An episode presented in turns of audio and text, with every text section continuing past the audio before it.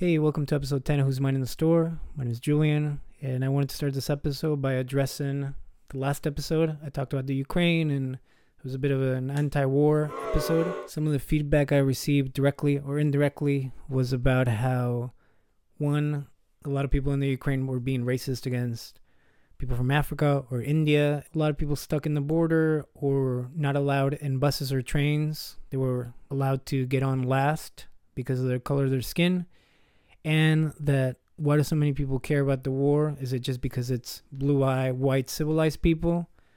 And they're all really fair points. Another one was about how the US is constantly bombing. All that is very true. That's why I had put the Eisenhower clip at the beginning about the industrial military complex. How it's something that's just so out of hand. That it's just normal that, that bombs and drones are being used every day to kill people. National defense is a very hot topic issue, and I don't want to get too political. It was just more of a anti war, but I wanted to address that first because it's true. And uh, yeah, a few of my friends mentioned it, and I thought, totally right. It's funny, now the internet feels like high school social studies. And if you're not talking about current events and your opinion, and if you're not on the right side of the opinion, it's like block, mute, unfriend. And obviously, it's been going on for a few years. I feel like people learning like oh that's what that family member thinks about or that's what my friend or my boss or i feel like the last few years have really shown where people stand on issues about race and sexism. Something that happened recently in argentina a young girl was sexually assaulted by six guys. One of those guys had been arrested previously because of sexual assault and they let him go. Uh, so yeah it's hard not to talk about what's kind of out there. And I just wanted to address it real quick. I feel like what everyone said was really true. Uh, there's a show on YouTube called Some More News, and it's a guy that used to be on Cracked, the magazine and website. And he started kind of like a last week with John Oliver, but on YouTube, one of the writers, Katie Stoll, she mentioned how you can be against the war and also point out that, you know, people are being racist and fucked up and have empathy for those that are being discriminated against. Um, again, I don't know when we're gonna evolve into even beliefs. Again, I mentioned in last episode. Who cares what you like to eat or what you believe? We should all be able to get along with each other. I was uh, in and out with my little brother yesterday, and he's my number one fan. He always like, I, I watch your videos and I like them as, as soon as they come out. You fucking idiot.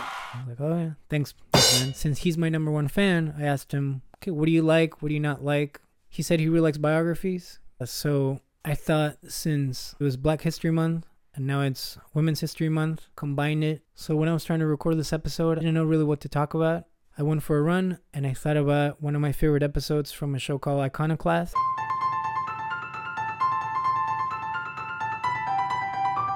Came out in 2006. It was in the IFC channel, Independent Film Channel. And it's a show where basically two people that break the mold, iconoclast, you know, icon, uh, it all comes from Greek. I'll let Maya Angelou describe what an iconoclast is because she'll do a better job. Iconoclast. It really means to break up the icon. An icon is that figure held high by the majority and that's from the Greek icon. And klastis means breaking. The iconoclast is he or she who breaks up old ideas. And in this show, Dave Chappelle asked for Maya Angelou. He wanted to talk to her, and she agreed. A lot of people are like, "You're gonna talk to Dave Chappelle? Like, haven't you heard his jokes?" And there are people who I told I'm going to be talking with Dave Chappelle. You no, Dr. Not you. it's pretty odd pairing, even by my standards. She's probably written more books than I've read. I usually speak very softly, and I have a huge voice. He went crazy. This was 2006. This was when Dave Chappelle walked away from the Chappelle show. They were offering $50 million. He just didn't enjoy it anymore. He talks about it in the show with Maya Angelou, where he talks about one of the sketches and his intention, but the way that some people were laughing about it and how it rubbed them the wrong way, and that he knew, and that's all that matters. So he decided to walk away. I I wasn't walking away from money. I was walking away from the perfect storm of bullshit. And what happened after, where the media is like, oh, he's on crack, he's in the insane asylum. They told you everything but the truth. Maybe corporate America fucks with human beings like their products and investments. And how was all bullshit? He says that no one talked about the truth. And yeah, how corporate America, it's just you're a commodity and they'll just fuck with you if you don't want to play with them. There's one of my favorite jokes or bits that he does where he has like the stool and he talks about like, yeah, you know, when someone walks in and it's like, here's $50 million on the table. The room and says this $50 million, this pile of money, it's all for you. And when you try to grab it, he just throws his dick right on top of it.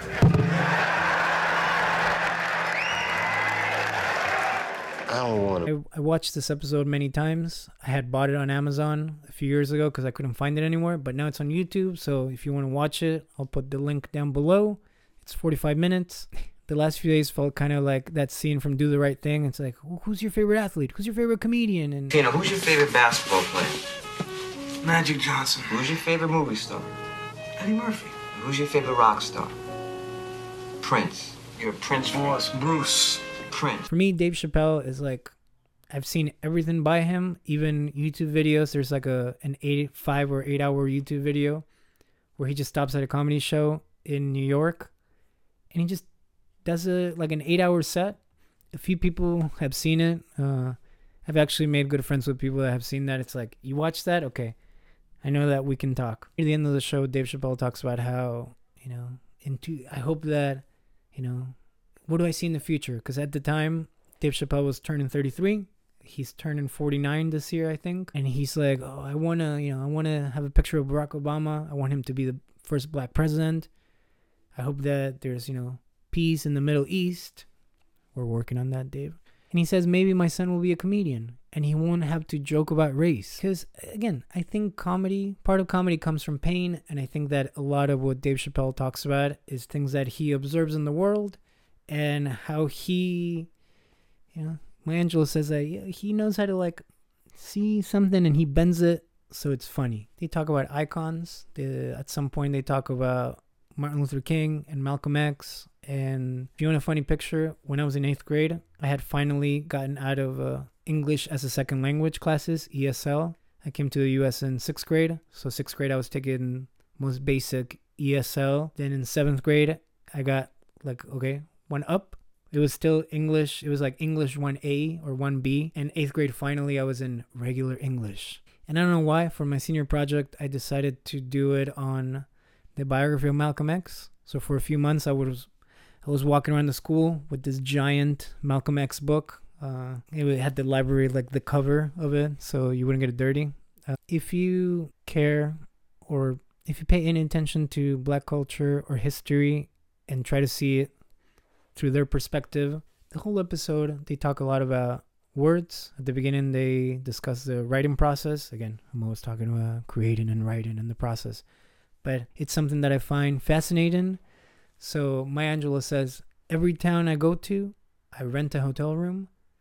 I wake up at 5:30 the next day, and I leave my house about 5:30 in the morning. Oh my goodness. Kind of cleanse myself I don't know how I do that. But I get out anything that happened last night or on the drive over there away from me. So I'm back with with my work. And Dave Chappelle goes, "Oh, it's so funny. I'm the opposite." It's almost like a quantum leap different. It's the absence of people. I need I need the people so bad. I can't write in a vacuum. And sometimes the inspiration won't hit you until you're in front of the people.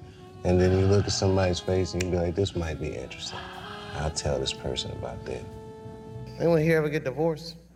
What happened, man? I can't write in a vacuum. I need people. You know, I need to see their faces and reactions. And sometimes inspiration will only come around other people.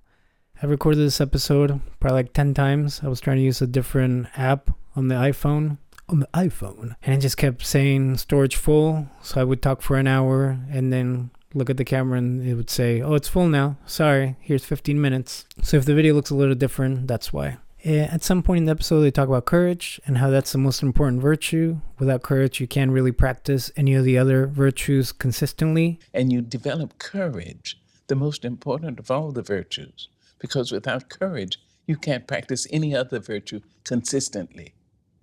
If you've seen another truth and had enough courage to change your way of thinking, to say, hey, everybody, you know what I said last week?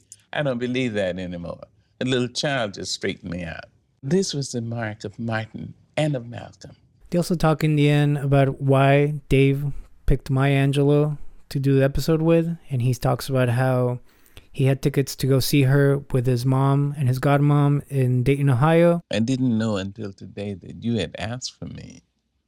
Oh yeah, man. I didn't know until today. I told you my my mother uh, and my godmother had had tickets to see uh, to see you in date. That when she talked, she was so poignant, and everything she said, she he felt that she was talking to him. And you were so incredibly engaged and poignant. That was as if you were talking just to me. And at the, at that particular time, it was right after I walked away from my show. And it was you were saying things that I needed to hear that I rarely said. So And then they talk about you know a line that you don't want to cross, no matter how much money someone offers you. It's important, if not, in fact, imperative, that each knows that uh, there's a line beyond which you will not go. When lots of money is dangled before people's eyes. And that maybe everyone around you is like, how, how are you not going to take that? And it's really beautiful. It's a lot about integrity and artists trying to deal with uh, criticism and the public's idea of them. And some would say, damn, Jack, you're giving this up? They mean that I'm not making this money because you've given it up. I know it. you know, I know it too well. Very well. But the thing is, you have some place that nobody, kiss nor kin, can take you beyond. Somewhere in the bend of your elbow. You see? Nobody. something else, man. And at the end of the day, you have to be true to yourself. Halfway through the episode, Maya Angelou talks about when she was seven and she was sexually abused by her mom's boyfriend. I was there a couple of months when my mother's boyfriend raped me. The man was put in jail for one day and night and released. and that the guy was arrested. He was in jail for one day and then they let him out. A few days later, the police found him and he was dead. She overheard that he was kicked to death. For her, it was like, oh, it's my fault. My voice killed someone. I decided that my voice had killed the man. So I wouldn't speak. I spent six years of my life as a mute, and words became very important to me. I think words aren't what hurts people as much as the intentions behind words. And so she became a mute for a few years, and that's when words became really important to her. And she talks about how powerful words are and what they can create. She even gets a little metaphysical about, you know, when you say words, it's like they're already out there in the. It's like the scene from When Harry Met Sally, it's already out there. You know, words are important and they can kind of get under you and they can become part of who you are. They can be a cancer, they can uplift you. Both Dave Chappelle and Maya Angelou really helped me learn English and just see the rhythm of the language and the way that you can bend it and use it. I think they're both they're both musicians with words. They know how to use them. Some people are really boring when they talk. Other people are very very talented in portraying a message or being able to just be funny. The whole episode is really interesting because it talks about words, the power, the way that we use them, our intentions behind our words. I think that Dave Chappelle and I are uh, soulmates. He thinks quite profoundly.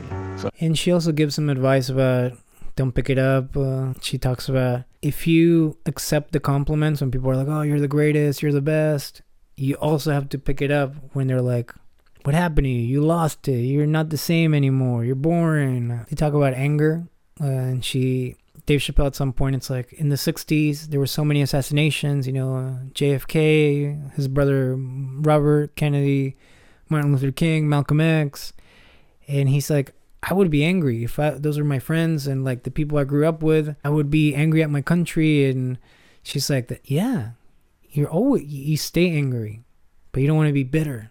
And she's like, if you're bitter, it eats you up. It's like cancer.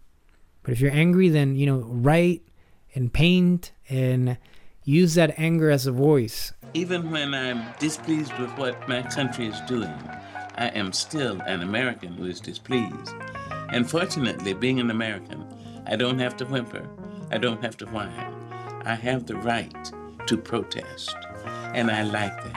And I feel like a lot of Dave Chappelle's last few stand ups, there's a lot of that because it's like we want to silence certain people, but we're allowing so much horror to go on in the world. Again, who's allowing it? Like, right? We're all we're all just trying to live our lives. But uh, I think at the uh, near the end, Maya Angelou recites a poem about growing old. This is called "On Aging," which I wrote as a song. When you see me walking stumbling, don't study and get it wrong. Tired don't mean lazy. Every goodbye ain't gone. I'm the same person I was back then. A little less heart, a little less chin, some less lungs and some less wind. But ain't I lucky I can still breathe in? Hey. I love it. Yeah. She just shows me like, okay, this is all what life is about. This is like this life is happening as we speak. There's a quote in the book How to Win Friends and Influence People by Dale Carnegie. I think I don't know who the quote is, if it's uh, Emerson or Thoreau, but it's uh, everyone is my superior in some way, and in that I learn from them. And even Ma- Maya says it too. She at some point she's like, having courage is knowing that you can change, and being an icon allows you to grow and learn. And but that's a wonderful thing about the icon. You continue to grow, and you develop courage to say, "Hey, everybody, you know what I said last week." I don't believe that anymore. A little child just straightened me out.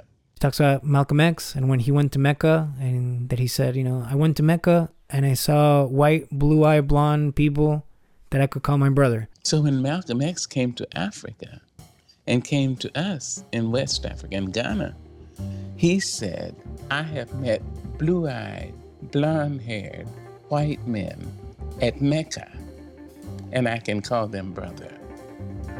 I've, I've, I've learned not all whites are the devils. It's important for you to talk about exactly. these people.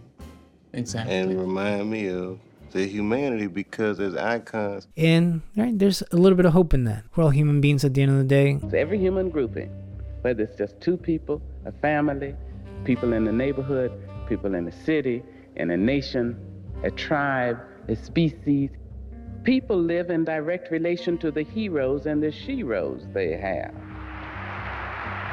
There was a certain consciousness that was the backdrop of my upbringing. You know, we would have like Malcolm X pictures hanging up in our house. Kind of a counterculture upbringing, like things that I knew about that I was starting to understand were not in everybody's homes. It's good to be mindful about the world and try to influence it or tilt it towards you know Star Trek: The Next Generation. I always love that optimistic future about Star Trek. The Abraham Lincoln space episode, as corny as that is, because Star the Federation, humanity is so good in the future. Racism is so dead. She doesn't even know to be offended by that. The foolishness of my century had me apologizing where no offense was given. We've each learned to be delighted with what we are. And, and, it's it's such a, a, thing of the past that it's it's forgotten. It's complete like it's completely forgotten about. It's this wonderful, bright vision of a humanity that that made it. It's something we can look forward to. It's ins- it fucking it's inspiring to me. That's what that's what we should aim for. It's already there. We we have the blueprint a little bit. We got to be more like Star Trek. I've recorded this a lot of times, so just finish it. Hope you have a good week. I'll see you again on Sunday. Bye. This one with the gentleman with the cigarette, I can't take my eyes off. That was given to me by my brother. He asked that I put it as the last piece I see before I go into the bedroom, and that my husband would see, so that we could say to each other, Stop it. Whatever you said earlier, forget it. That's hilarious. I like that picture. I like it too.